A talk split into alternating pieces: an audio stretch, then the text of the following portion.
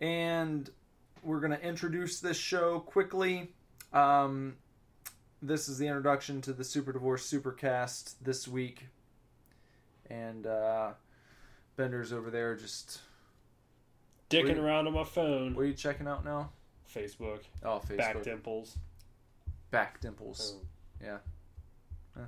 It's it's a list of 99 quick and fascinating facts about the human body. I'm not going to read it. Okay. Well, they tried. Scroll past.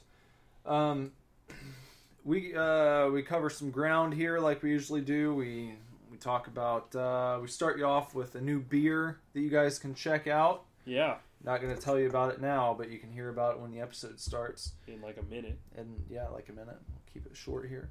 And uh, we talk about Horror Hound Convention. Yep. Lots of horror talk this week. Um, talk about video games. Talk about Hothead. Very badly about Hothead. Hothead Burrito.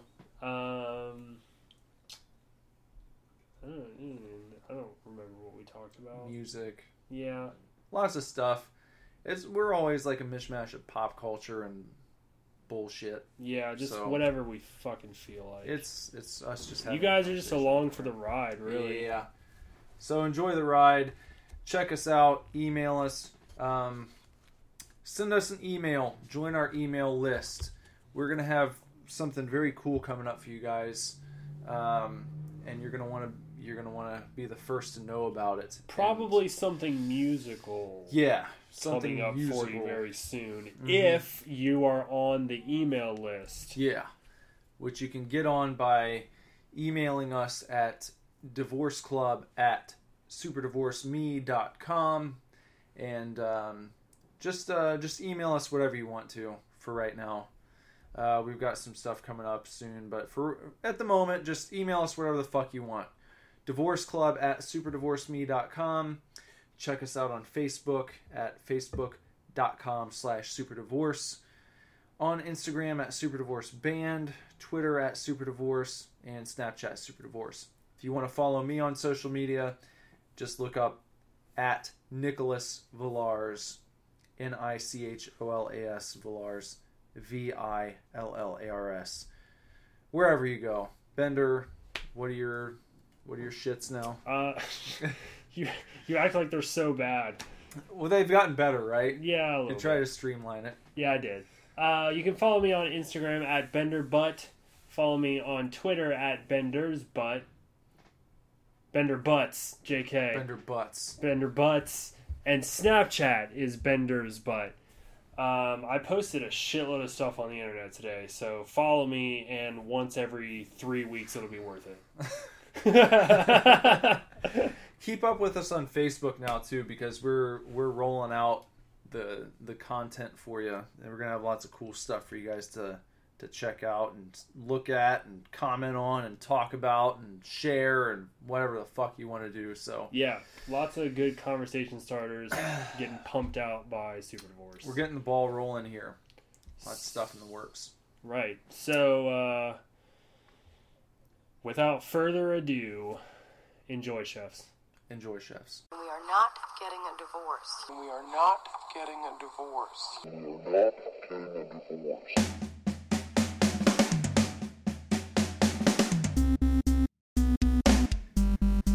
Hey man welcome to the super divorce supercast this is nicholas And Bender. and uh, we uh, just got back from a little walk to grab ourselves some brewskis tonight. Yeah. We got what is this? Six point cyclic cyclic cycliquids Cycliquids. Cycliquids. cycliquids I don't know. sick liquids. It could be sick liquids, I guess. That's an unappealing word. like you're trying to. It could be like the play on words, you This know. sick. Sick. Sick liquids. yeah. Um, it's it's uh it's a cream ale, um, brewed with coffee as well, and the cans are not your average beer can. They're kind of they're similar to like Starbucks double shot espresso cans or whatever. Or like one of the skinny Red Bull cans. Yes, yes, Red Bull as well, and they're but they're like the medium sized Red Bulls. Yeah. Or large. I don't know how many sizes of Red Bull there are. It's cream. It's a cream ale. just, it just says cream on it, but it's it's like it's got a period between each letter yeah. to imply that it's an uh, what is that an acronym? Yeah. I don't know what what does it stand for. Does it I say? don't know. No, probably see. not. It probably doesn't stand for anything. You started with cream in your coffee. Now have coffee in your cream ale. We took blonde beer, then calibrated it with roasty coffee and a touch of creamy sweetness. Start and end the day with craft brew cream. It's mad science. So they're implying that you should wake up, drink beer, go through your day, come home, drink more beer, go to bed. yes, beer for uh, beer for beasts. Oh yeah, right there. And it's got like a like a beer with a dog collar on. Sixpoint.com. The the barcode is interesting. It's like New York City. It's got the Yeah. Statue of Liberty in there and Yeah. So a lot going on here. yeah. on this can, and uh, it's seven point two. Yeah, I was, I was about to point out the exact same thing. So Here we go. Cheers. cheers.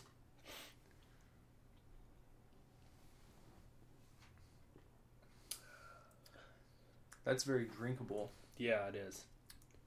It it tastes like a Starbucks beer. Mm. Mm-hmm. Once again, like uh did we have a coffee beer last week too? Yeah, we did. Yeah, it was so- the, it was the Dayton Beer Company, right? Right, yes. So once again, uh it kind of hits you like a pale ale, Mm-hmm. but then it fades once you realize it's the coffee flavor, yeah, you know, the coffee backing and uh it's much more enjoyable Mhm. than those godforsaken pale ales that we like to hate on. a lot of the pale ales, and I noticed this when we were just over at uh, the local uh, convenience store. Which we haven't been to in a while. No, we haven't. So it was nice to walk down there. It was weather's getting nicer. It was a nice walk. Yeah. But a lot of the pale ales, they have like really cool packaging. Yeah. They But have some then- of the best. Then you read IPA, and it's just like, well, Yeah. Every time I see a cool package, it's like that beer looks sweet. mm-hmm. IPA. Nah, I guess not. yeah, no. It's a bummer.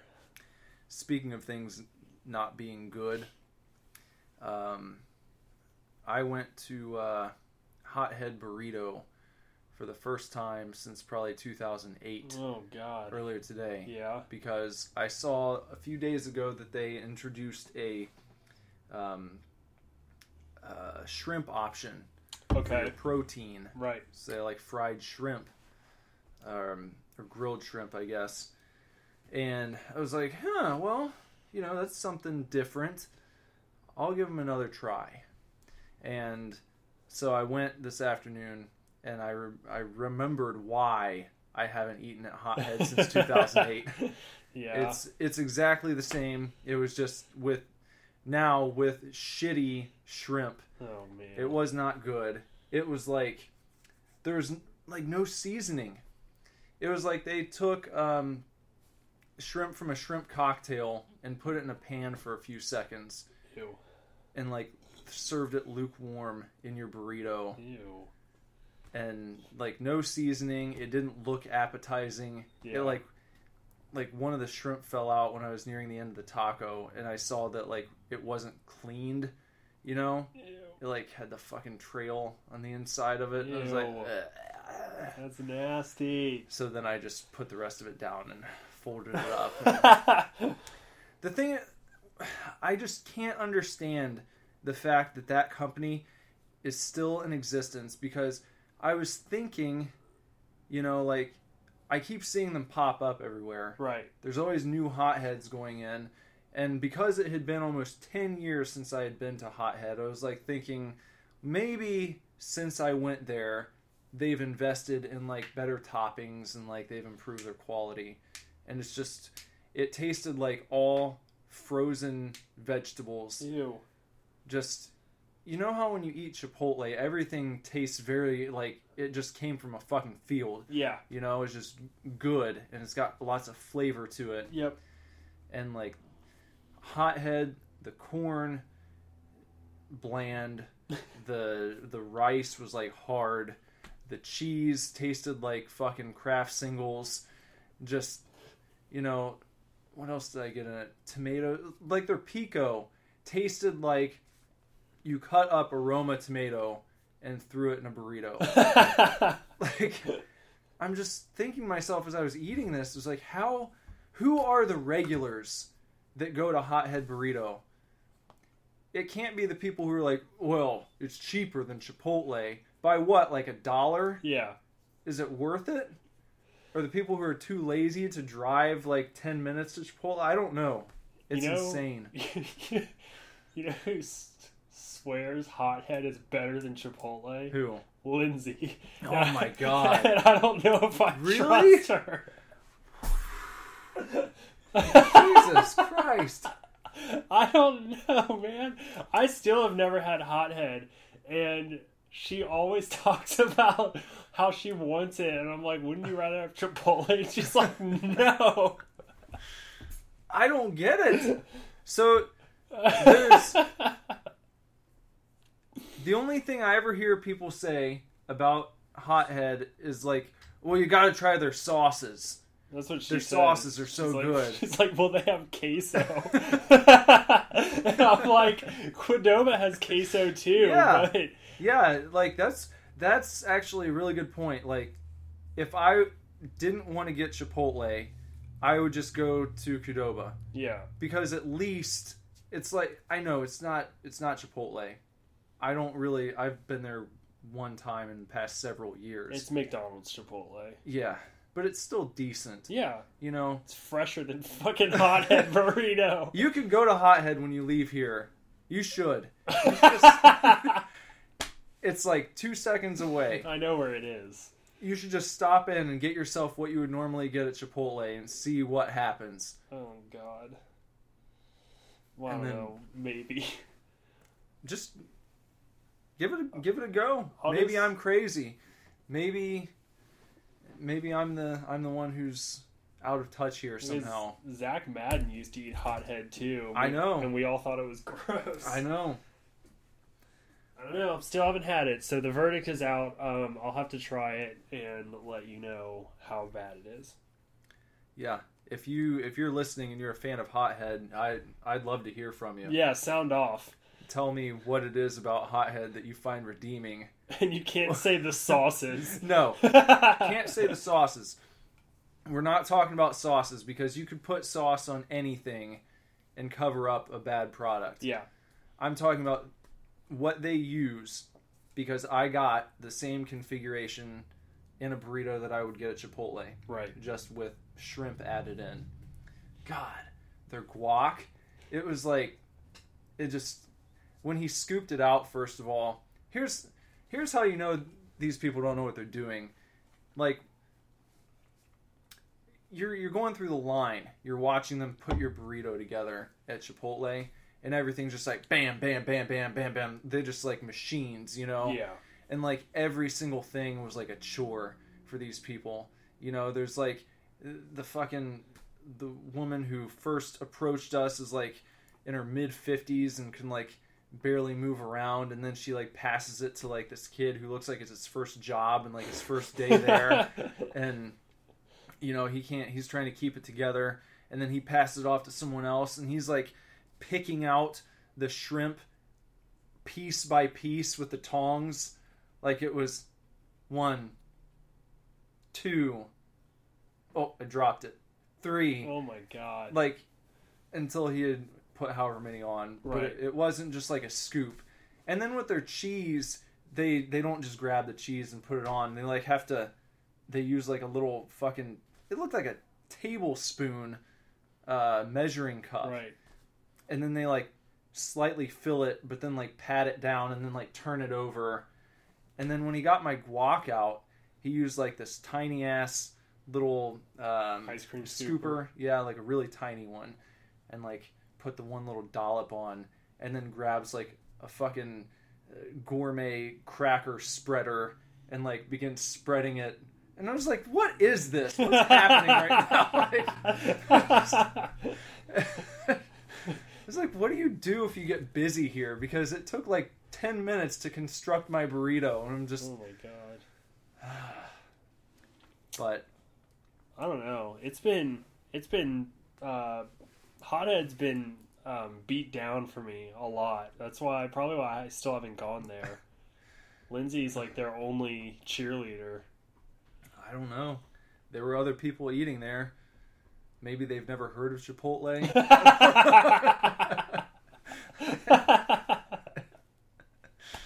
I don't know. It's like someone who's, you know, just I don't. Until a better product comes along and slaps them in the face, they just don't know. I guess. I don't. I don't know. Oh.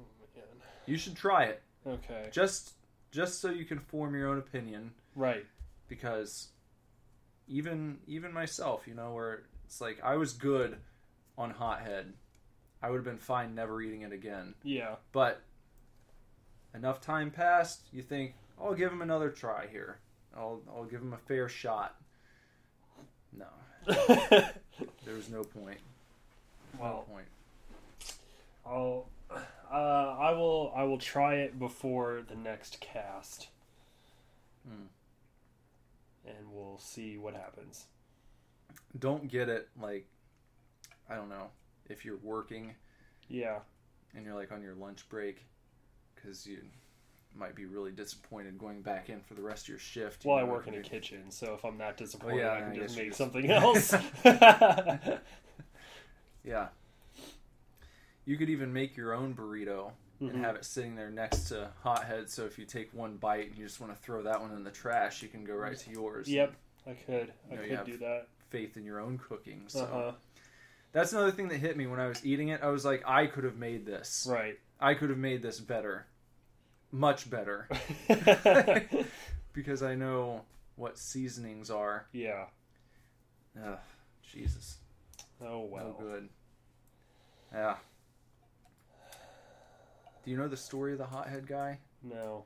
I heard, I don't know, I haven't looked this up on Wikipedia or anything, but I heard through the grapevine back in the day that Hothead got started because the dude wanted to open a Chipotle franchise and they like denied him.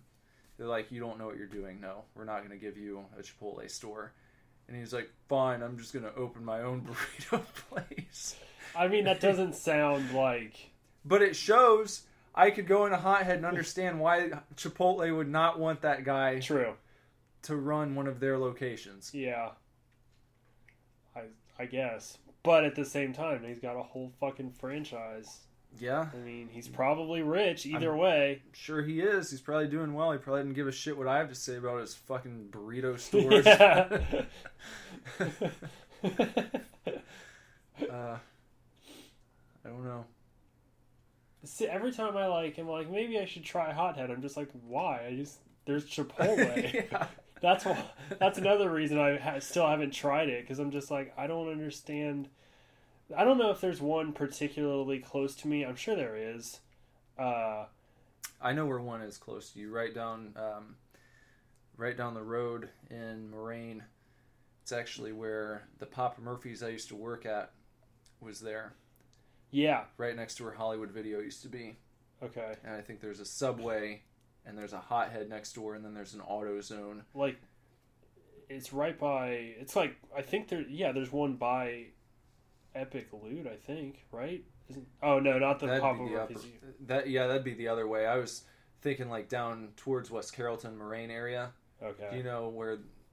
You never go out that way. Mm, no. There's a Meijer down the road on 741.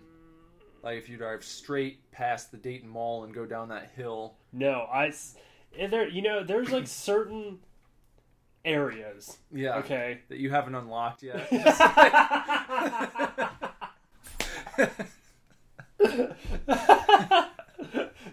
yeah, exactly. Uh, I was talking about it um, on Friday when we were at Horror Hound because, uh, so that area down that hill, like past Cox Arboretum. Yeah. Okay, like Cox Arboretum is the farthest down that road I've been ever Really? in my 27 years. I have never driven farther down 741 than Cox Arboretum. wow.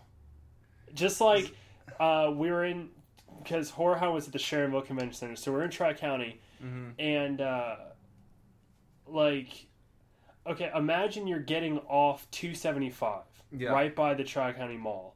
Okay, that intersection you go like all the way up, and uh, the mall is immediately to your left. To your right is that uh, plaza. There used to be like a Borders bookstore in there. Um, there's a Yeah. La Rosa's back there. Used to be an Old Navy. hmm Okay. If you turn left at that intersection and go and keep the mall on your left, and then there's the Target and Yeah. Dave and Buster's and everything. hmm Okay. I have never turned to the right Mm-hmm. at that intersection or gone straight. I have always only gone left to the mall or to Target or like whatever. Mm-hmm. I have no idea what is like beyond that intersection, but I have been to that intersection a bajillion times. Yeah.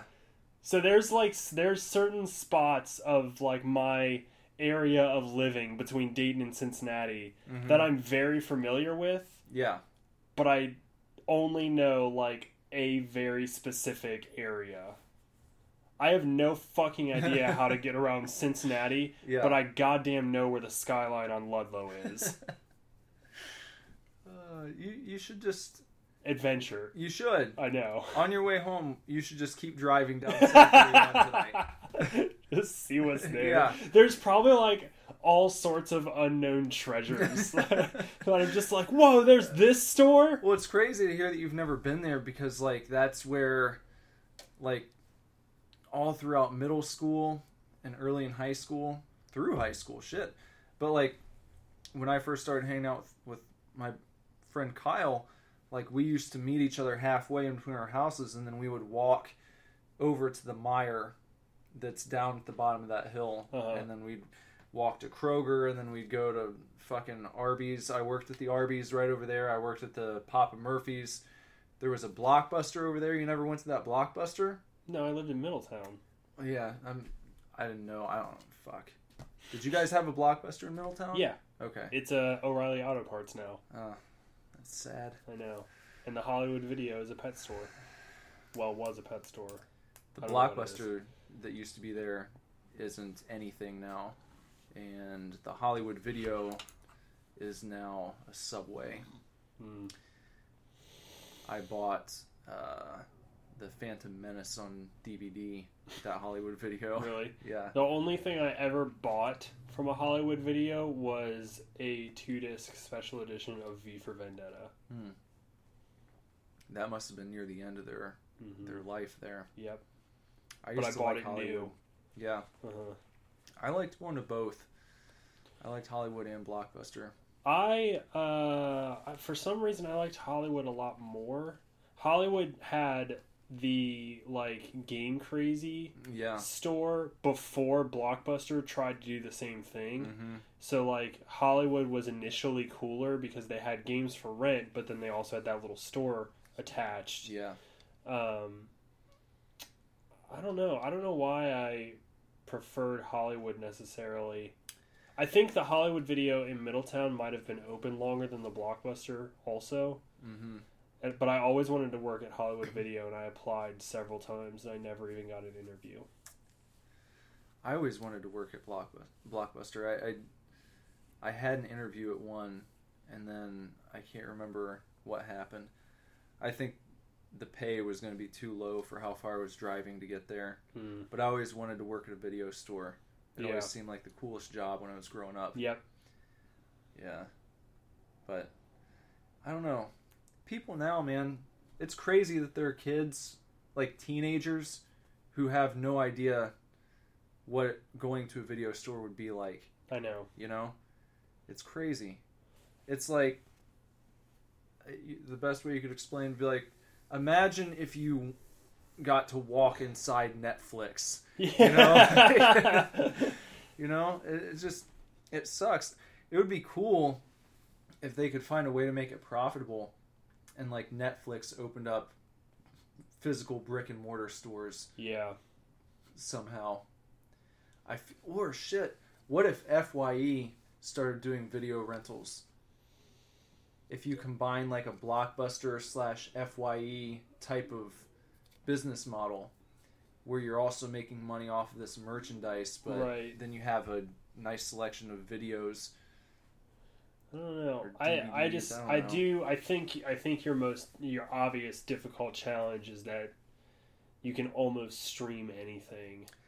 Well, then even like even people and I think it's kind of dickish, but even if you stocked like new releases, you Mhm. know, uh you'd have to compete with Redbox, but Redbox is out a lot, you know. yeah, So you you could have sort of a, a leg up on that, uh, but people still just download or the the big thing now is to get a Fire Stick Mhm. and jailbreak it or whatever, uh, and then, I mean, the day after Beauty and the Beast premiered in theaters, uh, one of my friends posted on Facebook that they were watching it on their Fire Stick at home. And why I think it's shitty is not necessarily for a movie like Beauty and the Beast because that was a moneymaker, period. yeah, But um, when you scale it all the way down to something like Behind the Mask, like we were talking about last week, uh, streaming movies like that really uh, prevents them from doing more things. yeah, Uh, I might have mentioned it like weeks ago or something, but Adam Green, who directed Hatchet with Mhm. Kane Hodder, um, I think he did all all three Hatchet movies. But uh, anyways, he made a movie not too long ago. I can't remember what it was called, but it's one of his like his latest film, and uh, so many people like illegally downloaded it or didn't you know didn't pay for watching it or whatever uh, that he didn't make enough money to make a sequel and he was like planning to make a sequel but Mhm. it didn't can't do it he just can't do it now I understand, like, you know, there's the whole thing where it's people laugh about the, like, you wouldn't download a car, you know, those, those like, advisories and shit. Like, but part of me, like, I get the outrage because being in that position, that would suck. right You know? Or when people fucking pirate a video game, some people will sit there and be like, yeah, but these developers, you know, spend fucking millions of dollars making it, you know, and, and they've got the money and all this shit. And it's like, they don't but but think about what you're saying here. They spent millions of dollars and they have to make all of that back. And how many fucking hours of work went into creating that and you just feel like I'm just going to take it right cuz I don't have the money to pay for it, so I'm just going to take it for free. And like but the worst the worst of all I think the worst people are the people who can afford to pay and then they just don't right like, well, I just found a torrent. Yeah, I could buy it, but I really don't want to. right Well, then don't fucking watch it because you you didn't you didn't do what's required of you as a consumer here. You know, it's a two way street.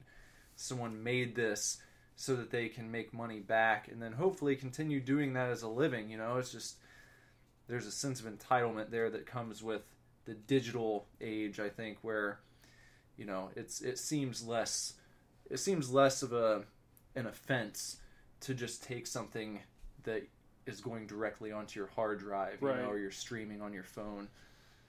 and i can't sit here and be like oh i've never legally downloaded a No, I've- movie Yeah, I've done shit before too, but I will say that I think I, I really don't pirate much these days, but even when I did, um, I would usually go out and buy it, you know. Yeah, And especially saying yeah if you like it enough. or- yeah, yeah. I, I think that you can. There is that argument where it's like, well, putting this stuff out there exposes it to people who wouldn't have seen it before, you know. And I understand that. I, I with the case of music, it's like, what if someone downloads your album for free? Well, I mean, I'm glad they're listening to it. I would prefer them to pay for it, but if they weren't going to pay for it anyway, and this allows them to hear it, okay, whatever. yeah, But like I said, if someone has the money to pay for it and they just don't because it's there for free, that to me is the shitty thing. right. So I don't know. I, uh, yeah, I'm I'm no saint, but I think I'm a little. I'm at least a little more conscientious of like if uh if I'm gonna download something, it's been out for a while. It's like made its money or whatever, and if if it's from somebody I care about enough, or if it's a smaller producer, smaller director, smaller producer, something more independent, Mm-hmm. I pay for it. You know, I don't like I don't download horror movies a lot. I will rent or buy them. I almost I almost never download horror movies really. Mhm. I there was a little bit of time where I was downloading stuff, movies like not regularly, but it was just like if something came up like, "Oh, I want to see this," and it Yeah. wasn't on a streaming service, I would try to download it. But uh, I haven't done that in a long time. Well, there you could, I don't know, you could get um, going back to like uh, a modern day video store that specializes in th- certain things. You could have, you know, uh, you could cater to a more niche crowd where it's like we carry stuff, we carry like super new release movies that aren't going to be on Netflix yet Mm-hmm. and maybe exclusive things that we got and Redbox isn't going to have these titles. Mm-hmm. And then also like here's some art house movies or here's some horror movies that you're not going to be able to find streaming. What would be You know? really cool is if you were able to. Yeah, you would have to do super new releases, and then for the whole rest of your store, because you also have to compete with Family Video. Mm-hmm. So for the whole rest of your store, every every other section is niche crowd. Yeah. So you have like a whole section of you have a very extensive like Criterion section, and you have a very extensive. You can rent out Scream Factory and Arrow movies and like Mhm. all that kind of stuff. And luckily, um, well, I mean, not really in the U.S., but if you're able to somehow get around it, uh, at least Arrow doesn't only do horror movies. Like they have other things, you know, Yeah. other avenues of exploitation films and uh and then yeah, and then you present your art house movies and just all that kind of stuff. That would have to be what sets you apart to make reopening a video store like worth it. Yeah. I think that I think that could work, you know, in theory. Like imagine if imagine if you kind of found a way I'm just going with FYE here because it's on on the top of my head. But if you were able to move all the shit that's on the wall onto islands around the store Uh-huh. and the entire Right. surrounding wall of the store just had movies that you could rent, Right. it'd be like a really easy way to work that into the business right. model. So you have a there. retail store, but also it's Yeah. it's a video rental. Rent a. Would you do like a rent to own or rent or buy? Yeah, I guess you could do that because that gives people the opportunity where it's like maybe it would just be like a hardcore kind of um, instead of instead of having a, a uh, you know late fee, you just buy the movie if you don't bring it back on time, Right. and then they just charge you to keep it nice and simple and be like, And okay, your your late charge. So you have a rental a rental price, Mm-hmm. you have a cover price, Yeah. and then you have a late price. So like if you keep the movie past, you know, the late where you end up having to buy it, Yeah. it's like a good 10 to 15 dollars more than cover price. Yeah. When cover price is already like 20 to 30, maybe more because you're you're renting Criterion and Scream Factory and all that. But then rent price is only like, you know, 3.99 or something Mhm. like that. Yeah. So then it really, yeah, you end up if somebody ends up keeping a movie, they're spending like fifty five dollars on this DVD. It'd be a good business model, to It be honest would. with you. I bet a lot of people would be butthurt because they just don't return their shit, and then they'd probably bitch and be like, "Wha- Well, but yeah. you'd have to be very explicit on the. Post. Oh, it would be posted. everyone. like everywhere. Yeah, you know, and they'd everywhere. have to tell you every time you check out. You know, If you don't bring this Still. back in five days, it's going to cost you fifteen dollars more than the list price. here's the price you'll pay. Circle it. right, If you don't bring it back two days from now or whatever, right, You know, yeah, yeah. leave people no room to bitch when they fuck up, and Mhm. You know. End up paying sixty five dollars for, you know, Chud two. Yeah. But you'd probably actually make a good deal of money Probably. from people who just don't return stuff. And then they get charged automatically. And then they. And then you use half the profit from that to buy a new version Yeah. of, of Vestron's Chud 2. And then. If I mean, if they try and bitch about it to their friends, would it. If someone did, if someone came to me and like, you'll never believe what this place did, I'd be like, you didn't return your shit, dude. Yeah. That's on you, man. it's not their fault. Did they Maybe- tell you? Be a Yeah. cool be a cool store. I could dig that. We come up with good ideas on this fucking show. I know need we to- We need to start copywriting everything. I know. Yeah, First we had Digital Justice yeah. and then uh, Chud 3 and uh, Now we're gonna bring back the video store. now we're to bring back the video store. Oh, and the candy can can. Yeah, that's right. That one too. Uh, how about pass me another brewski? Hmm. Round two. Round 2. Uh, so um, let's see. I went out to uh, I went out to Second and Charles today. Oh yeah, Yeah. yeah. I really want to go out there. I haven't been there in a minute. I hadn't been there in a while either. They they have uh, they have two huge racks when you walk in back by the comic section, full of pop figures now. Yeah, Last time I was there, they had one, One. big one. Now they've expanded to two. really. Yeah, lots of those. What else has changed?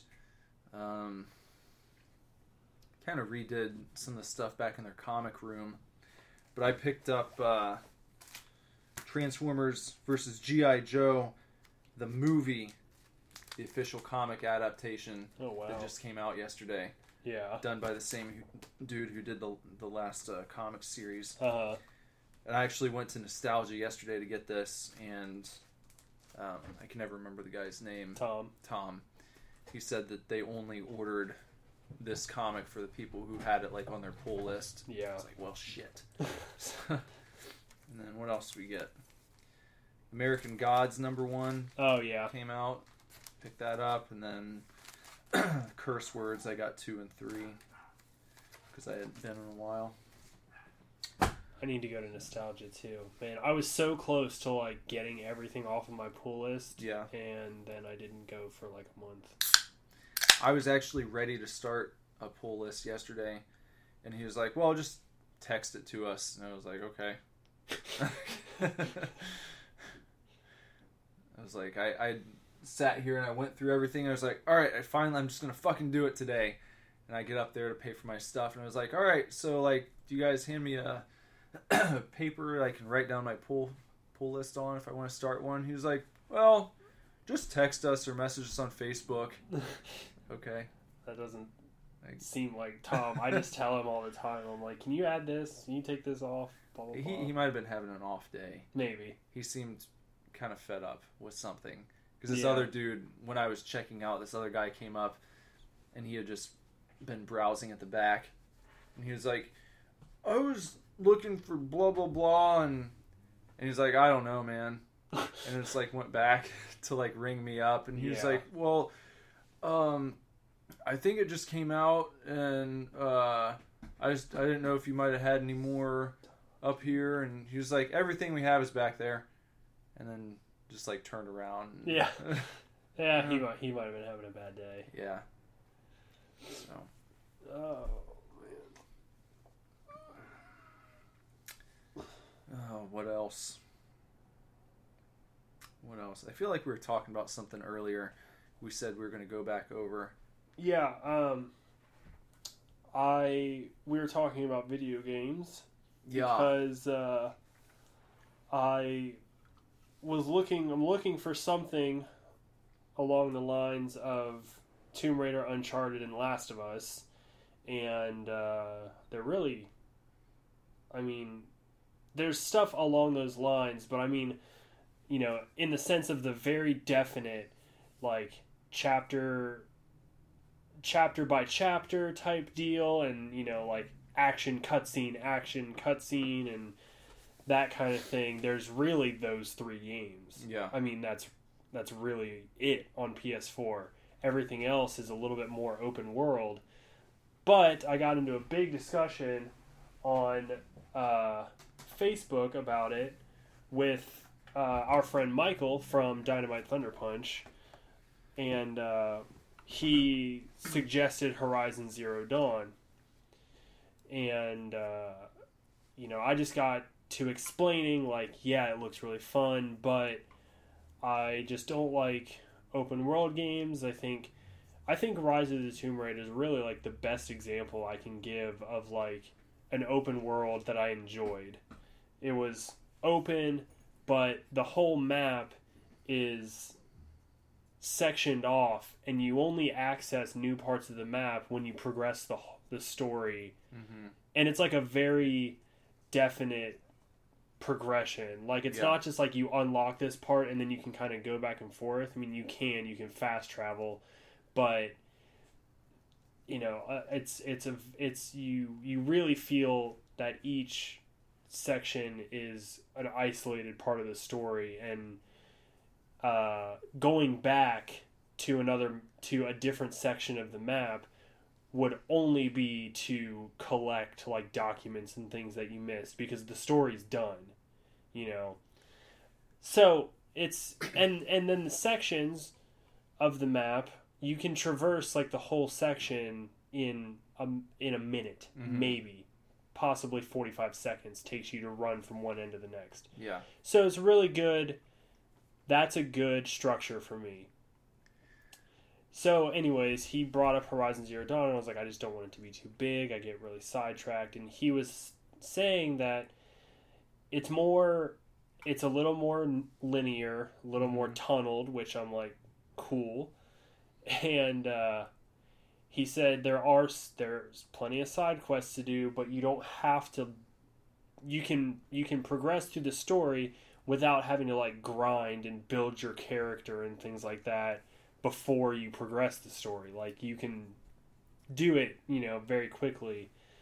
So I was like, okay, well, as long as, you know, it's fairly linear and uh, it doesn't just go, here's your objective, but along the way, here's eight different side quests you can do, including things such as like find this herb and attack this this camp and Yeah. save this village and hunt this dinosaur and blah blah blah.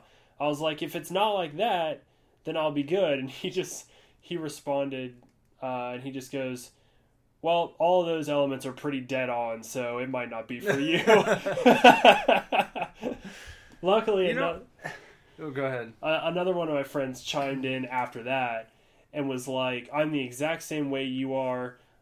Give me a narrative story and cut out all the bullshit. Like, I don't like side quests and everything." And he was like, "That being said, I'm enjoying Horizon Zero Dawn because the story is very progressive and la di da. So, long story short, I'm probably going to borrow Horizon from um, our buddy Cody um, because he's already platinumed the game, which I'm just like, I don't know how the fuck you do that.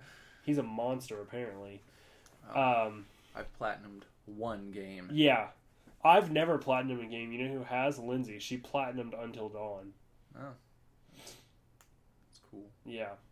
Yeah. I I can't I can't imagine. I I will platinum Last of Us, and I will platinum Metal Gear Solid Five. Yeah. Most games I really don't care to. I will do those two, and I platinumed Assassin's Creed Rogue of all games Really. because I really love that game. Uh-huh. No one ever talks about it, but it's really really good. It's That's the- so fucking good. The I 360 one, right? yeah, um, well, I played it on PS3. Yeah, it, but it came out on. It was the last one to come out on that generation of consoles. Oh, okay, before Black Flag came out on the. Oh no no no! Uh, It came out at the same time Yeah, as Black Flag. right. It was when Black Flag was ex- exclusive to PS4 and Xbox One, and then they released Rogue for the other generation consoles. Right, and then eventually they ported Black Flag back to the other. Didn't they? Did they? I think maybe they did. I think they remember did. I think they initially released it on PS4 and Xbox One, and or then they- maybe maybe you know what it might have been is uh I, Unity. yeah, I think Unity came out on Xbox One, PS4, and then Rogue was the last one Yeah. they did on on last gen consoles. I think that's. I think that's. it. Yeah, yeah, yeah. That's yeah. right. But it was really good, and a lot of people didn't play it. Unfortunately, the setting. Did you ever play uh, AC3? No, I've only ever played the first one. Okay. Well, the setting's like a cross between Assassin's Creed 3 and the more refined sailing mechanics of Black Flag. Uh huh. So it's it's really neat. But yeah, if you like AC and you haven't played Rogue, you should. Yeah. Um, I remember liking the first one. I actually beat it, which Mm-hmm. is a feat for me. Um, but I never, I never, never even touched any of the other ones. Like, never even tried it. man. Not, not because like I didn't want to. I Mhm. just, just never got around to it. they're all really good. Everyone I've played, I haven't played. I started Unity, and I didn't get all the way through it. Not because I didn't like it, but it's because something else came out, and I was like, well, I can always go back to Yeah. Unity later because it's so big. And then I heard a lot of people loved um, Syndicate. the next one, yeah, Syndicate, and I have it. I just I never even started it yet, but that's supposed to be really awesome too. Uh, Yeah. So, uh, I might. I'm gonna. I'm gonna see how Horizon is. I mean, it looks. I I want to play it. I just Mhm. again, like I said, I don't want to play it and then hate it. You know, like I wanted. I wanted to play Final Fantasy 15 so bad, and I did, and I just didn't like it. Well, like I was telling you earlier, I think that a game that is open world and has uh, an admittedly loose narrative structure is the new Zelda game. Yeah. Whenever you get a Switch down the road, I think that you will actually enjoy it just because of how, like, I, I said it, it captivates your curiosity Right. in a way that doesn't feel like it's distracting you from what you're trying to get done. It's almost like when something catches your eye, it's it's like you don't feel like oh fuck now I got to do this too. Right. It's more like you're you're joyfully distracted in this way that just you feel like a, a kid playing it Uh-huh. where you're not so concerned with the end result. You're just enjoying running around in this huge world and like maybe you see a strange group of islands, you know, and it's like I want to see what's on like that furthest one out there. Right. Like I don't even I don't have to, but I'm just curious what's out there, you know, maybe something that I'm going to be able to to use or, you know, maybe not, but Mhm. I'll get out there and then I'll at the very least I can look around and take a screenshot, you know, and it'll be neat. I don't know. It's it's really fun that way. It feels like when you get into the heat of battle, that's done really well. But then the roam and just do and do whatever you want and explore, that's set up in a, a really fun way as well. Yeah. So Yeah, um, and and it's it's uh, encouraging that you say that because the curiosity is what I dislike about open world games. yeah, Because my problem is they say, okay, here's your objective, and then the whole way there, I'm just like, ooh, what's that? What's that? What's that? What's Yeah. that? So, um, you were explaining that the narrative for Legend of Zelda is uh, a lot more, a lot looser than, uh, we'll say, you know, like Final Fantasy, mm-hmm. you know, which is one of those that's like, okay, your objective's over here, Mm-hmm. you got to get to it and the whole way there i'm just stopping to pick up that and to fight these guys and Yeah. whatever um, but the story of breath of the wild is very kind of loose and it's set up in a way that's like how much of this do you want to figure out how Yeah. much of the story do you want to fill in because you don't have to fill in any of it Mm-hmm. but here's like it's it's almost like a it sounds like it's almost like an open-ended objective Mm-hmm. like at the beginning of the game they go okay you can do this to to learn about the story and you can do this to learn about the story so yeah Mm-hmm. and then there's like multiple points where you can do those two things yeah, but it's like on that's that's just it and then they just kind of throw you in the sandbox and go do you want to learn about it or do you want to like explore yeah. Well, it's truly like you're playing the Yeah. game. You know, like in the most in the in the purest form of that word, you're just you're just kind of doing whatever you're doing when you're playing it. right. And you're not you don't feel at least I don't feel weighed down by whatever the next objective should be. Yeah whatever the game is telling you you have to do next. Yeah. because under main objectives there are there are many different things you could be doing. Uh-huh. But it's kind of up to you. It's like how much do I want to learn about this story? How much do I care to learn? If you don't really care that much then I guess you could just kind of figure out what it's going to take to beat the final boss and then be done with it right or you can just play in this world for as long as you want to and extend the journey and find out as much as you can. yeah So I think that's a pretty cool way to let players decide what they want out of it. uh-huh You know, it's I got a huge backstory from this one character that I just kind of happened upon, and he is like, um, you know, he just he ends up. You ask, or he asks you if you want to hear a song about the history of Hyrule, uh-huh. And then you know, I said yes, and then it goes into a cutscene from there, and it like shows these pictures, kind of like cave paintings on scrolls, as he's telling the story of what happened like ten thousand years ago, and it's like, I could, I, I'm pretty sure I could have made it through the game and never have seen this, right. You know, and it makes it seem kind of neat that it rewards you for indulging your curiosity, and it's like, oh, I'm just going to talk to this guy and see what he says, you know? It's not a, a cut scene that you have to watch or that every player is going to see. right. So yeah it sounds pretty cool. It's like i said they're taking what i dislike about open world games which is indulging my curiosity mm-hmm. and giving me a reason to do so. Right, yeah. so Rather than just you need to raise your level now right or you know shit like that. So, you know, I think um, I was very sort of set to be like, okay, when I get a Switch, it's going to be because Mario is out and I'm going Mhm. to play Mario and I'm going to buy Zelda for Lindsay to play. Yeah, But, I mean, I, I'll.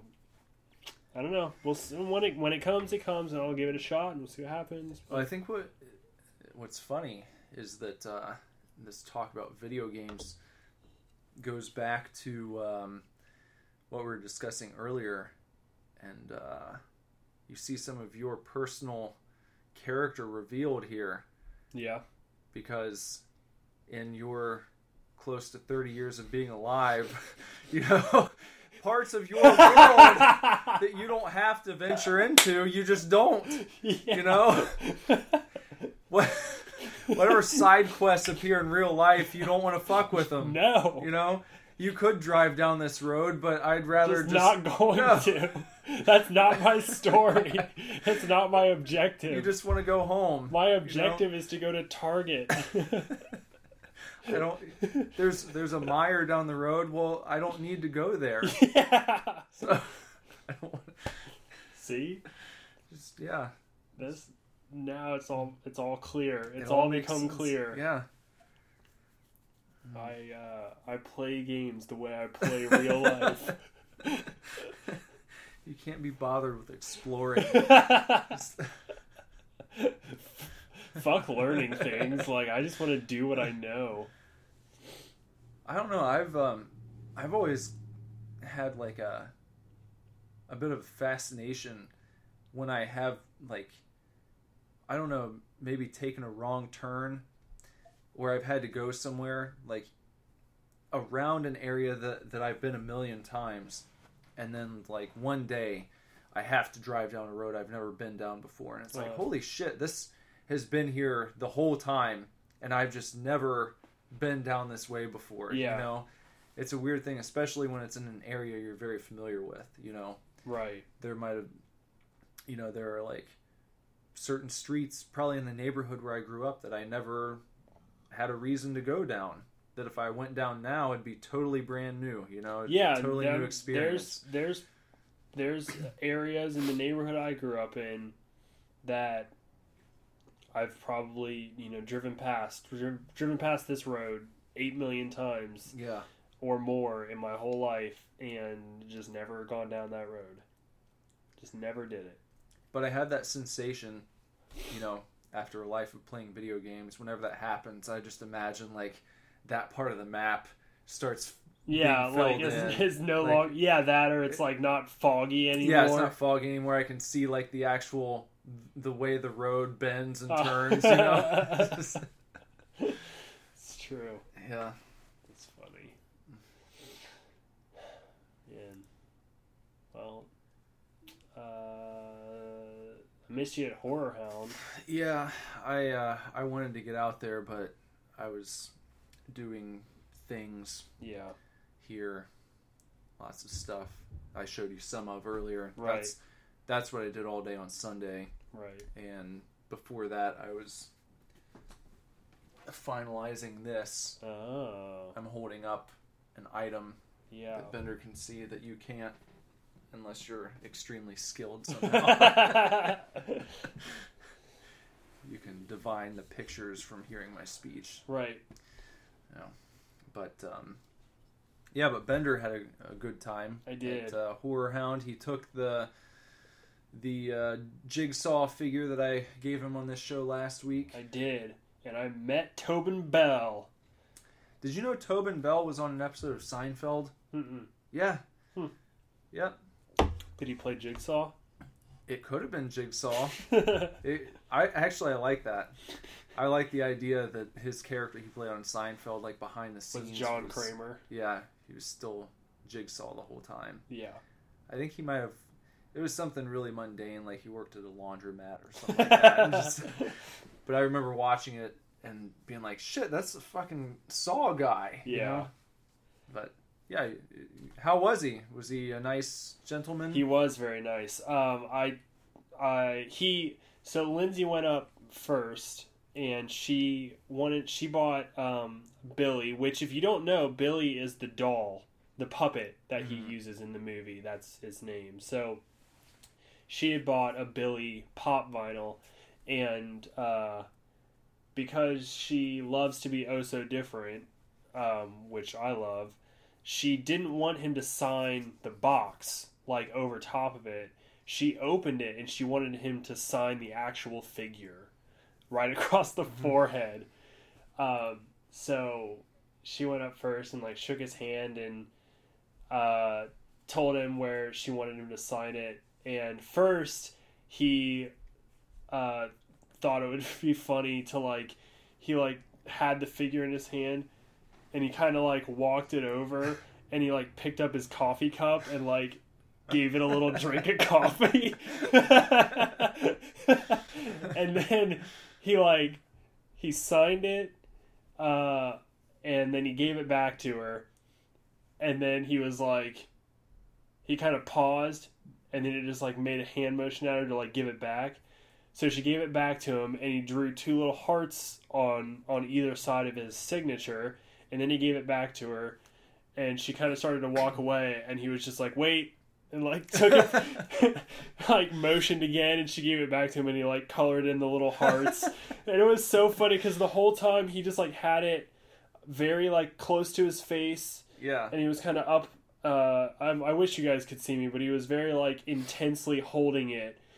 And he just had this red marker and was just like very carefully signing it and like doodling on it and stuff. And uh and then i of course was right behind and uh i gave him the figure that you had gifted me. And uh, i told him it was very it was such a pleasure to meet him. And uh I told him that the Saw movies were kind of important to me because Saw was the second horror movie I'd, I'd ever watched. So they were like a big influence on like my interest in horror and like why I was even at the convention and and I said I've always really loved your character. I I love all the movies and I was like it's just really it's really really great to meet you. And he was very appreciative. He said thank you. He you know um he said you know he was he was glad that that I enjoyed the movie so much and so he he signed my figure and you know said thank you for coming and saying hi. And um, I also saw um, a little bit of the panel with him and Costas Mandylor who plays Detective Hoffman who eventually becomes Jigsaw. And uh, it's crazy because Tobin Bell just talks like Jigsaw. Yeah. That's just how he talks. So, uh, people were asking him, or one of the questions was like, "What do you like most about the franchise, or whatever?" And Tobin was talking about how he enjoyed um, that Jigsaw's message a lot is about appreciating life, really. And as grisly as the movies are, and as grisly as his methods are, he was saying that, like, at the end of the day, like, we all live and we're allowed to live and all that kind of stuff. And it was great because I think it was completely unintentional, but uh, I think it's in the in the first movie, right after Amanda gets out of the bear trap Mm-hmm. on her face, and Billy the puppet rolls in and uh, says like you know congratulations, you're alive, and then he says something like people are so unappreciative to be alive, Mm-hmm. and at one point in in Tobin's speech, like I said, I think it was completely intentional. He just went, "People are so unappreciative to be alive," and I was like, because he sounded just like Yeah. the movie. It was amazing, That's really cool. and uh, I haven't, you know, like I stopped. Uh, it was the one where um, the girl takes over for him. that's the kind of the second or third. What was the one where someone gets thrown into like a fucking pit of, Of hypodermic needles, needles? The second one, Was that the second one? yeah. Shit, then maybe that's the last one I saw. Holy balls! Okay. They're the rest of them are pretty good. Well, I remember like that. She ends up getting punished, right? Because she strays from his message, Right? doesn't she? she kills. Where she starts killing to just kill. to kill, yeah. and she's not trying to teach a lesson. Right. So, so that I'm guessing when he's talking about those movies having that message, that that continues on, maybe throughout the rest of the series For Jigsaw, yeah. for Jigsaw. Which yeah, which I I like that because I I like the idea of that kind of I don't know that kind of killer, if you will, killer right, because he doesn't It's- actually kill yeah. people. facilitator. Uh huh. I don't know. Um, but I like the the motive there and the complexity where it's not just like ah, I just like to fucking slash people up. right. You know, That's that's I what enjoy really. my slashers, but it's, it's neat to see a character who will let you go if you do what he asked you to do or Right. what was it what the task required of you. Yeah, and and he's also you know. It's he is punishing people like Yeah. It's not he's not just kidnapping whoever. Mm-hmm. It's all people that have made mistakes or taken life for granted. Yeah. or abused themselves, abused others, like, and and and he's teaching a, a lesson of appreciation. Like you shouldn't do these things because you're alive, Mm-hmm. and you should appreciate being alive, and you should live as a good person. And you know, I don't think these methods should apply in real life. Yeah. but the message is sound. Well, it's, it's some. You could look at it like a modern day uh, fairy tale in Yeah. a way. Especially Yeah, when really. you look at the original versions of a lot of those. They're very Uh-huh. grisly and not kid friendly by today's standards, but you know, it hammers home a message, which is you know worth worth knowing and worth understanding. Yeah. So it's that's cool. I w- did he. Uh, I have to ask. Did he have anything to say, or did anyone ask about Cary Elwes? What about him? Just like just like were there any like on set what was it like working with Cary you know or Oh no! I No. feel like in the horror community, people think Tobin Bell is a bigger deal than Cary Elwes. Yeah. So nobody really asked No. about him. Although Cary Elwes is going to be at Cincinnati Comic Con, oh is he Cincinnati Comic Expo in Shit. September. i will have to go to that Yeah. i will absolutely have to go to that because uh princess bride is like burned into my fucking brain just in the best way possible Yeah. just- yeah he wrote a book recently about like just all the stories that he had from being on set making that movie Uh-huh. you know andre the giant and you know all the people involved with it I saw recently. Um, oh, I watched a video that was like ten on-screen uh, injuries that like made it into the movie, mm-hmm. and one of them uh, was when uh, the well, I think when the six-fingered man hits Cary Elwes with his sword and knocks him out. Mm-hmm. He legit hit him with a sword and legit knocked him out did he really and he like Cary and so as part of the video they were showing an interview with Cary and he talked about how they couldn't find like a prop mm-hmm. that would like that was making it work properly. So they just like gave him a real sword and Cary was just like okay just just hit me with it. And so he did and fucking knocked him out and then he woke up in the hospital like a couple hours later. Wow I, I didn't know that yeah i'll have to keep that in mind next time i watch it Yeah, so when he falls down on the ground with his Yeah. eyes closed, he is knocked out Wow. for real. i didn't know And they that. kept it in the movie. Huh. He came back for like one of the newer Saw movies, didn't he? Well, that's a spoiler, so Well, I I, I read anyway that he he was like playing a or he plays a college professor or something, yeah. But you don't want to say any more about it. Not if you've not So- seen them. Like I can't believe you've only seen two of seven movies. Well, like I, it was just one of those things where I was like, okay, I understand, I get it. They're probably going to keep making these for a long time, and I don't know if they're going to get any better I like than them. this. I think maybe I saw the third one, and You I'm just might not have. remembering The third And then- one is about. Well, the third one is big because Jigsaw gets brain surgery. Do you remember that? I don't remember that one. Donnie Wahlberg's in the second one, isn't he? Yes. As a detective. Yes. Yeah. So maybe maybe I thought the third one looked shitty, and I was just like, I like the first two. I'm just not gonna bother. The rest of them are good. Okay, well, at your recommendation, I'll check them out. Yeah. But really, the reason I want to check them out is to get to Cary Elwes being back in the Saw movies Yeah. because he's. I love that guy. I think he's a great actor, Yeah. and I think he's underutilized. Yeah. Cincinnati Comic Expo. It's like September 22nd through the 25th. I'll have to get that book and have him sign a copy. Yeah, that'd be cool. Uh, because I'm thinking about taking the the jigsaw figure Oh. to have him sign. You know, I was gonna say about Tobin, like maybe being a little excited about signing the figure. Yeah, I bet he gets so many people who just bring the box up.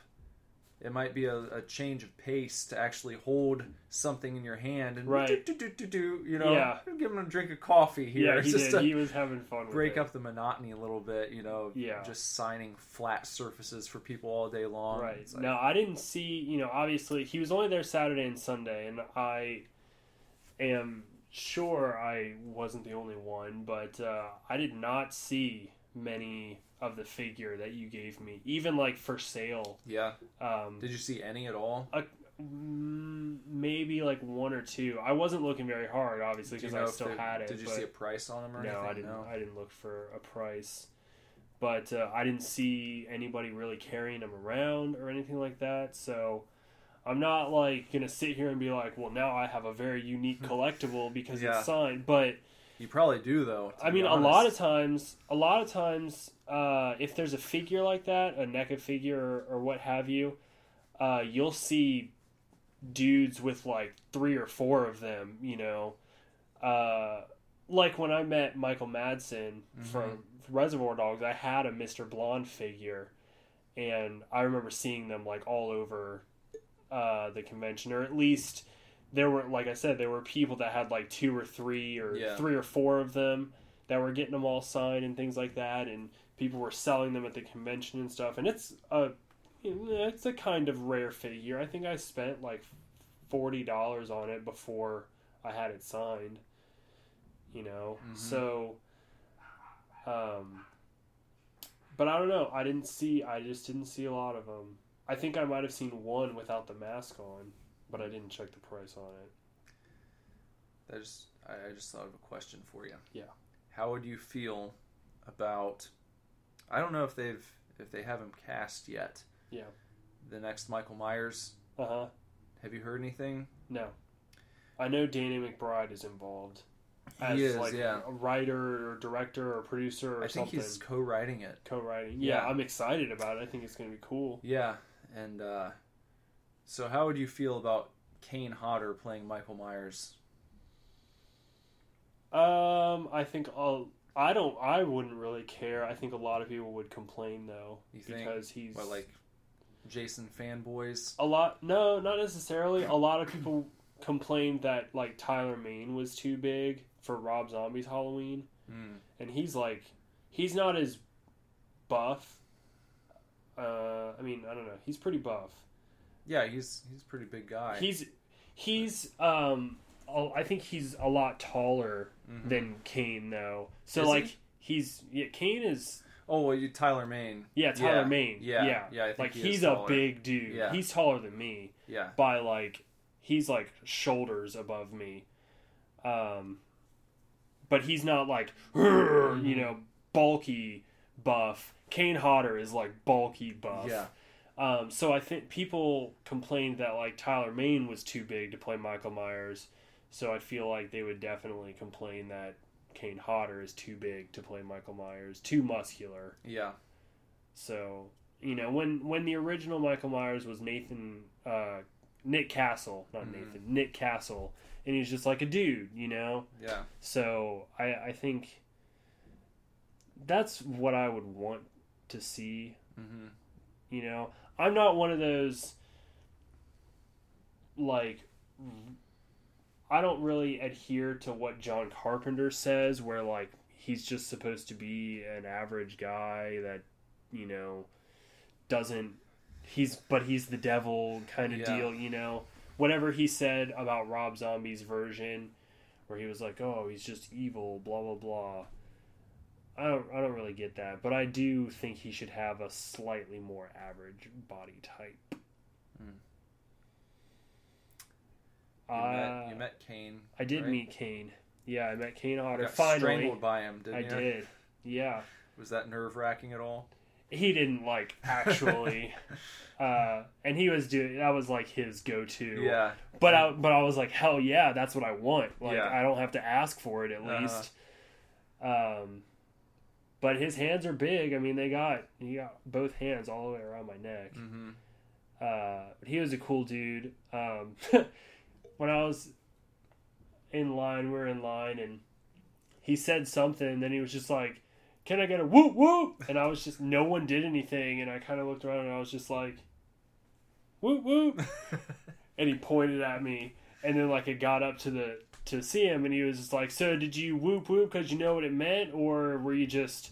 And I was like.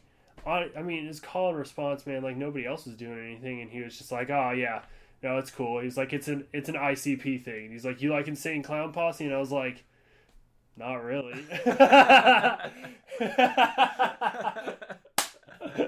I was just like, "Of course, fucking Kane Hodder likes Yeah. Insane Clown Posse." I was just like, "No, not not particularly." And he was like, "Oh, that's cool, that's cool." And he was like, "Well." what do you what do you want? And I was like, well, I was actually wondering if you would sign my ankle. And he was like, are you gonna get it tattooed? And I was just like, yeah, actually, she's gonna do it. I pointed at Lindsay, and he was like, great, I don't even charge for that. Oh, So uh, he signed my ankle, and then I ended up buying a Jason X picture from him Nice. that he signed for me. That's cool. Uh, and then Lindsay tattooed it on me right there. Oh, you got it done, huh? Yeah. It's a it's bubbly right now. Yeah. It's not that thick, Yeah, I assume so. but uh, yeah. That's, That's- cool. You got Kane Hodder's autograph tattooed on my ankle right underneath 13th. Did I ever tell you there's a band called Kane Hodder? Yes, Yeah. I think so. There's also a band called First Jason, Jason, which is fronted by the guy that played Jason in the original movie. Is there really? Yeah, like a punk band? I don't know, but he's like super boner hard for the fact that he played the first Jason. Oh, like coming out of the First Jason. water. yeah, grabbing- that's it. Just Yeah, that. Just, just that. that. Okay. He's like, oh, I was first, first Jason. He's really dickish about it. Okay. His name's like Ari Lehman or something like that. That's one of those things where like that's an easy thing to cling to if you didn't want to do anything else the rest of your life. He doesn't. It's like, well, I was the first Jason. Yeah, Just yeah. I was the first Jason Voorhees. okay. Well, but I and not much better. I'm pretty sure the guy that played him in part two goes by the real first Jason or like re- the real Jason or something like that. Yeah. I don't know. Hmm. All right. Well, I think his name's Steve Dash. Hmm. The guy that played him in part two. Doesn't matter because Kane's the best. He's played Kane played Jason in like parts seven through ten, and then also Jason X, or uh, Jason. I'm sorry, Freddy versus Jason. huh. Seeing that the recent stuff with Robert Englund really just makes you wish he would come on, man. What's he? one more time when they were doing like the um there was some uh i think it was like history of uh, was it a history of nightmare on elm street or some shit some new documentary where he Being Freddy. was that it I think it's what it's called. And everybody was like, Robert Englund puts on the makeup one more time Yeah. for one last movie. yeah but then you click on click on the link and it's just like documentary being Freddy about the makeup of yeah Nightmare on Elm Street. yeah but i mean it's not like he's he's not like 90 No, i feel like with cg and fucking you know stunt actors he, he, looks could the easily goddamn same. He could, yeah. And it's crazy to see him like hanging out on set with like Johnny Depp back for like the first one, and it's like shit, man. They they made him look like Freddy Krueger, you Yeah. know, but he's just like he looks like a young guy just hanging out, you know, Yeah. And uh Well, he just recently was in a promotional video for the Behind the Mask comic mhm. with uh, with Nathan Baesel, and uh, I mean he looks great. yeah. He looks great.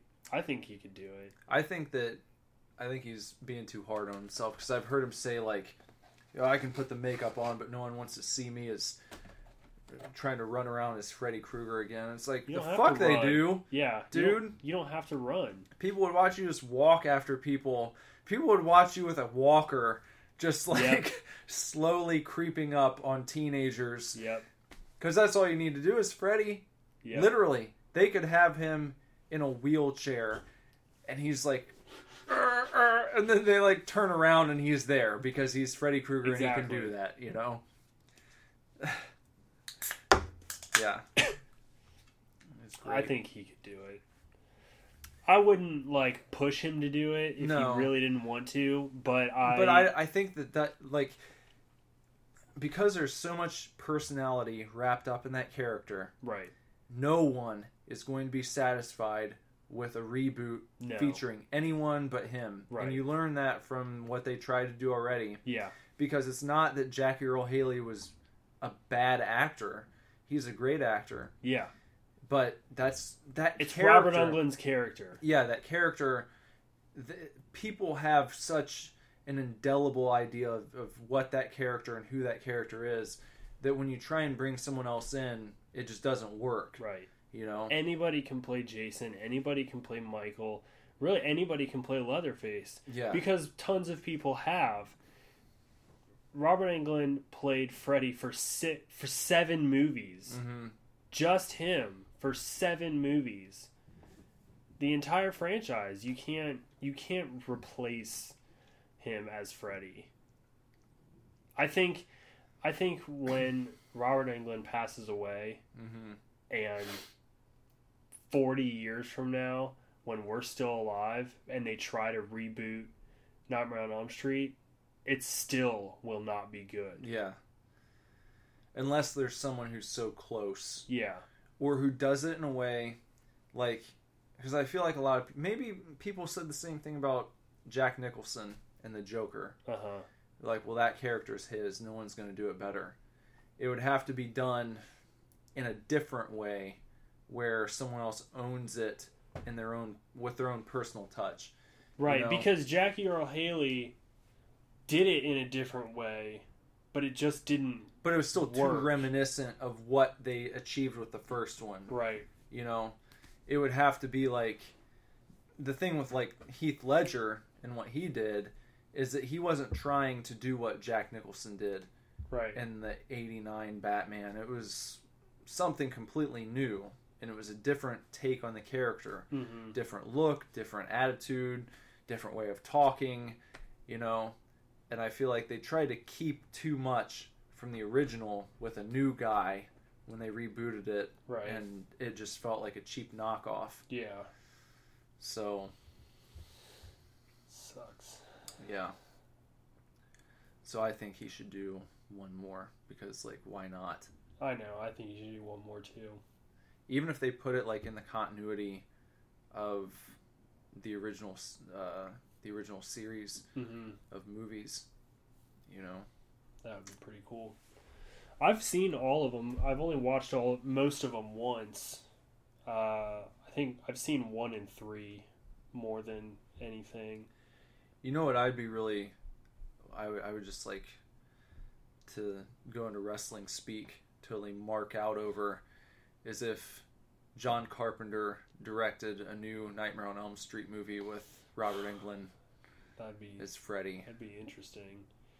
It's like if anybody could do it, you know, because John Carpenter has such a wide range. Like considering what he's like really famous for, mm-hmm you get he's you know so famous for Halloween yeah and the slasher genre, and then he's really famous for They Live, which is like kind of a comedy spoof horror movie. But then he's really famous for like Escape from New York, which is like a post-apocalyptic action movie. big then- trouble in little Uh, china that's yeah, that was gonna be my next one, which is like a family fun adventure movie. Like Yeah. he really has a wider range than I think. A lot of times he's like given credit for almost. Mhm. Like he's never depicted as like the guy who does all of this. He's like depicted as the horror master John Carpenter mm-hmm or I don't know. I don't know. I feel like everything he does kind of it all kind of falls into horror, but I don't know. I just I I wish somehow I wish he was just depicted as more of an all-around talent than just a horror talent. Yeah, just like know. a talented filmmaker Exactly. in general.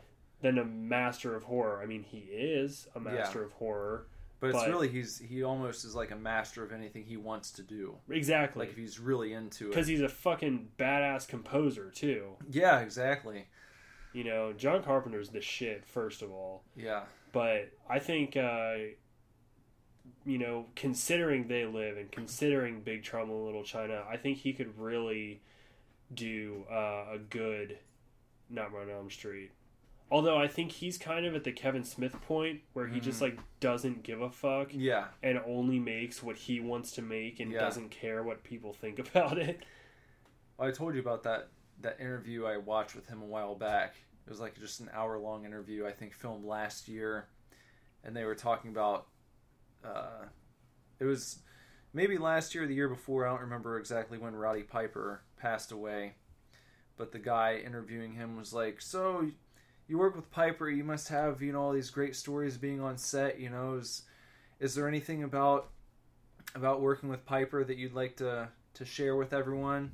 or do you have any stories you know that that uh, you know you find interesting or, or funny and he's like oh yeah sure sure i got lots of stories lots of them the guy's like anything you want to share and he's like no no no those are those are my stories and my memories i don't i don't feel like sharing them no Yeah. just like move on to the next thing it's like, it's like that is a man like who is just absolutely confident with his lot in life at that point. Just yeah.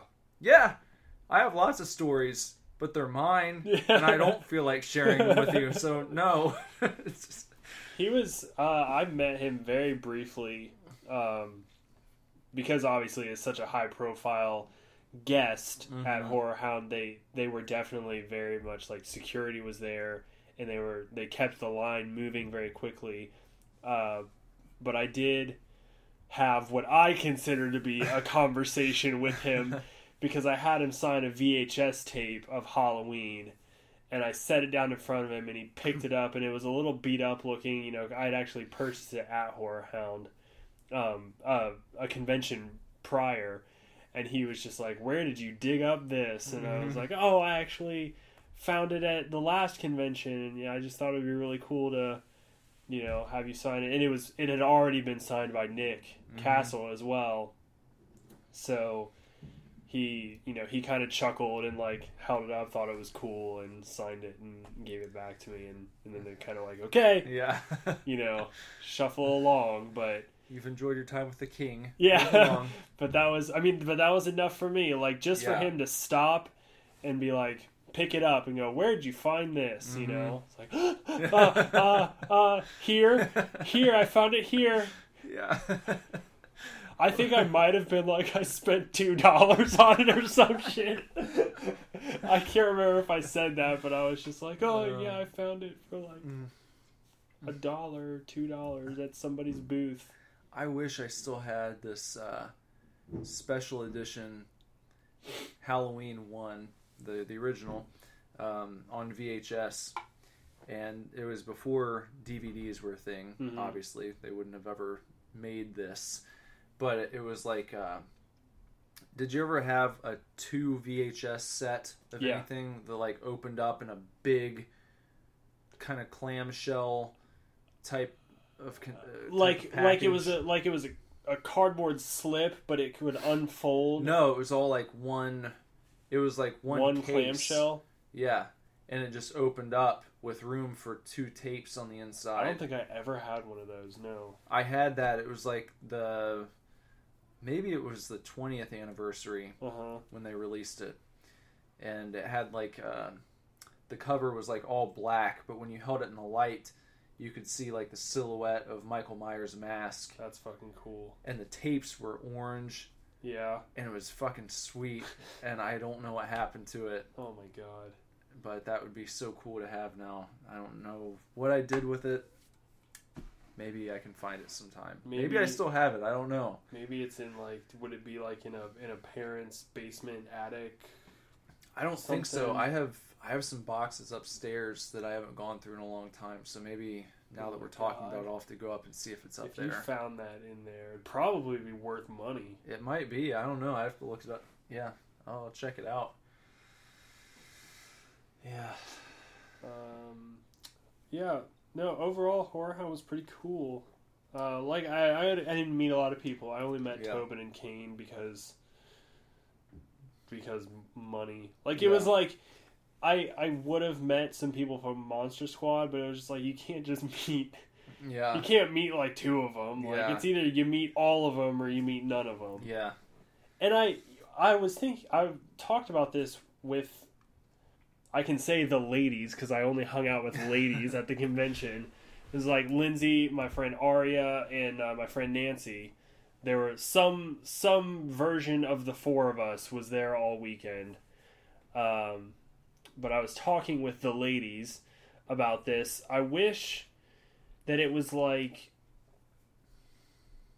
more acceptable to just kind of just go up to the celebrity and just shake their hand and nice to meet you i really enjoy your work and stuff Yeah. because charging for autographs it's like i don't want to go up and not buy anything like not ask for their autograph not because then what kind of message does that send like Yeah. oh i really like you but like i don't want to pay for your autograph Mhm. you're not worth what you're charging Yeah. you know so it sucks because like Richard Brake who played doomhead in in uh, 31 was there and uh, i would have loved to go up and say hi to him talk to him whatever um, tom noonan who frankenstein in the monster squad Yeah. uh, was also in a movie called house of the devil um, which i took because i have a vhs clamshell copy uh, and i took that thinking like oh maybe i'll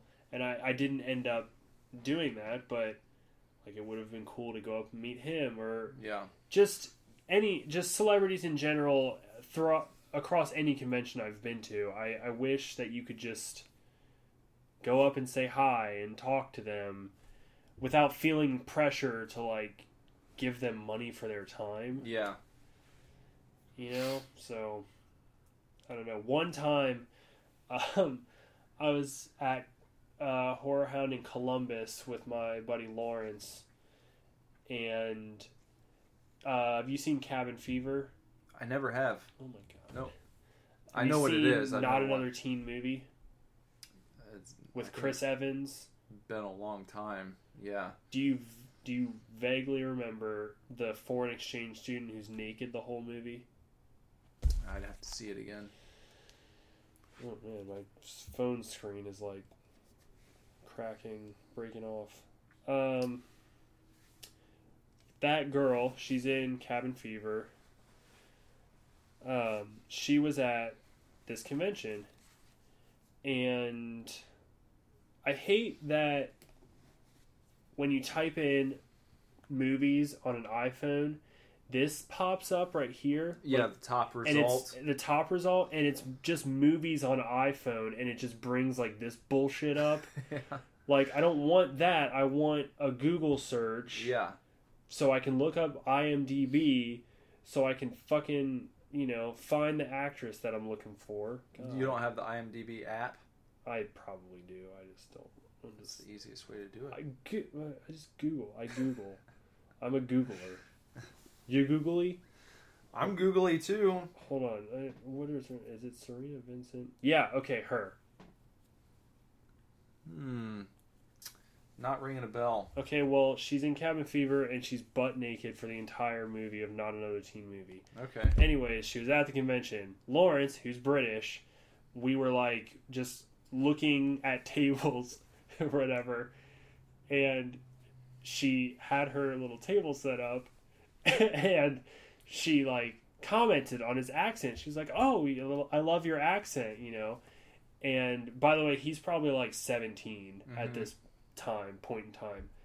Uh, and she's like, "Oh, I love your accent," and he's like, "Oh, thank you." And they were just kind of talking for a little bit, and swear to God, she was like kind of flirting with him. You know, Mhm. she might have even twirled her hair a little, and he was just like l- looking at her table, and she had her pictures laid out. And he was just like, "Oh, you were in Cabin Fever," and she was like, "Yeah." And he was like, "I really like that movie." And then she was like, "Oh, thank you." And then he was just like, okay, bye, and like walked away.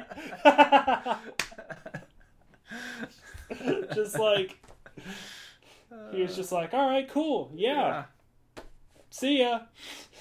I kind of felt bad for her. Yeah. Like one, I feel like she was hitting on him, and two, like he was just like, oh, nice, Yeah.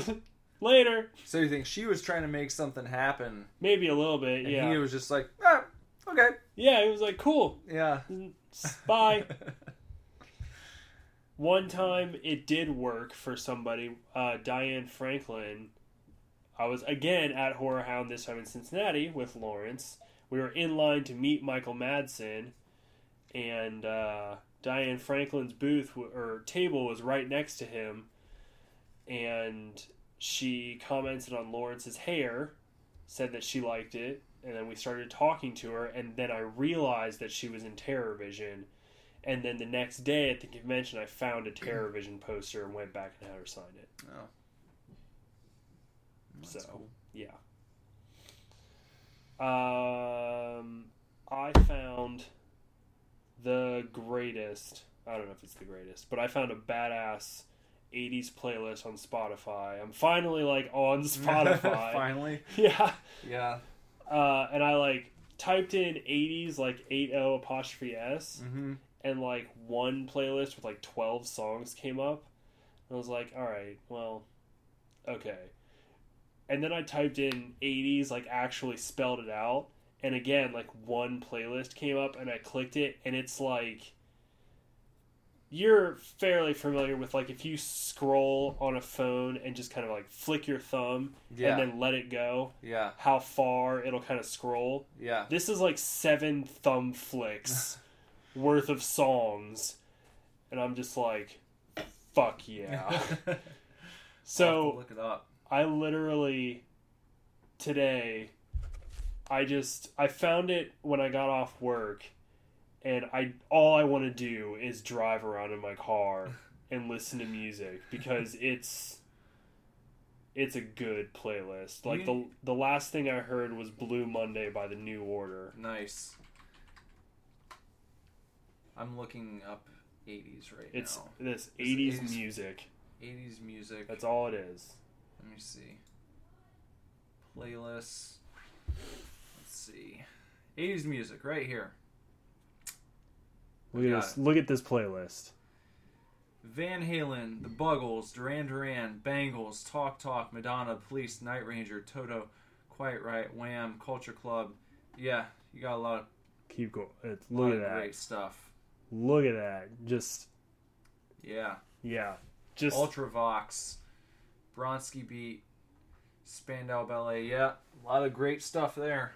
Mhm. I'll, uh, so I'll far save that one. so far today I've heard Blue Monday.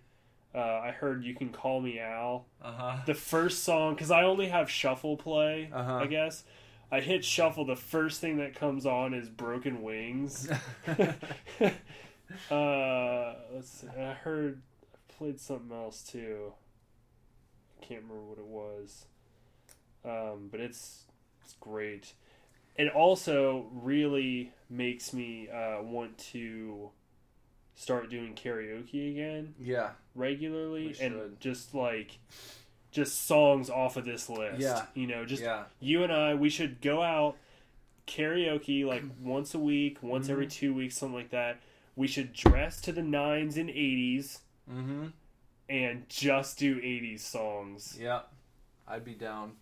Because- I mean, that's not even a question. I want to get my kind of, I want to get my voice in range. Yeah. Work on my vocals, you know, because I want to sing on this album and stuff. So Look, you need to look up the uh, Pretty in Pink soundtrack because it's probably the greatest soundtrack of all time. yeah, Yeah. Everyone always talks about Breakfast Club soundtrack. Pretty in Pink destroys it. I mean, it's not even a question. To quote Bill Burr, yeah. it's literally a joke. It's a joke. It's literally a joke. Pretty in Pink soundtrack is the greatest. Well, I saved it on Okay. on uh, Spotify. Well, we probably shouldn't keep you all hanging out too much longer because Mm. we're already at like over an hour and a half here. Okay. I feel like it keep going, but you got to cut it off at some point, you know. Yeah. So um, I need to get back in the car so I can listen to more 80s music. all right. So uh, hang out for a few minutes, and uh, we'll be right back here to see you guys out in the outro. Okay, bye.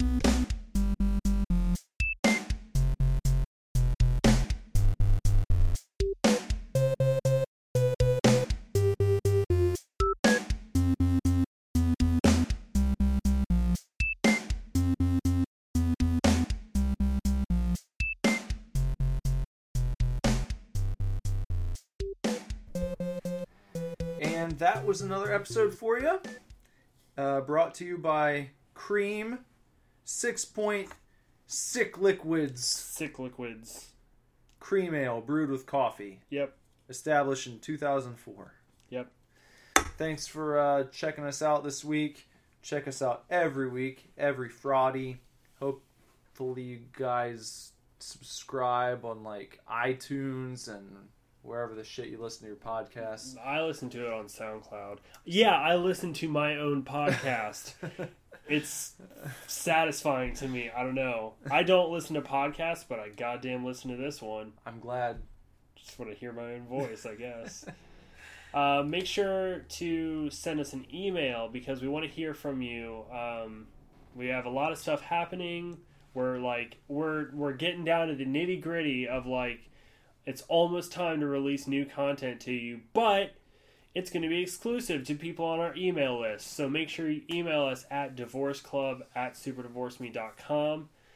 Um, you can also follow us on Facebook at superdivorce, uh, Twitter at superdivorce, Instagram at superdivorceband, and Snapchat at superdivorce. Uh, you can follow me on Instagram at benderbutt. Follow me on Twitter at benderbutts, and follow me on Snapchat at Bender's bendersbutt. And if you want to follow me anywhere on social media, just look up Nicholas Villars, and my name's the same everywhere you go. Yeah. So, um, other than that, I don't think we have much else for you this week. So that's why this is the outro. And, Yeah. um, cheers, y'all. Have a good time uh, until next week, and we will talk to you soon. Yep. Have bye everybody with the chefs. Bye, chefs. Super divorce.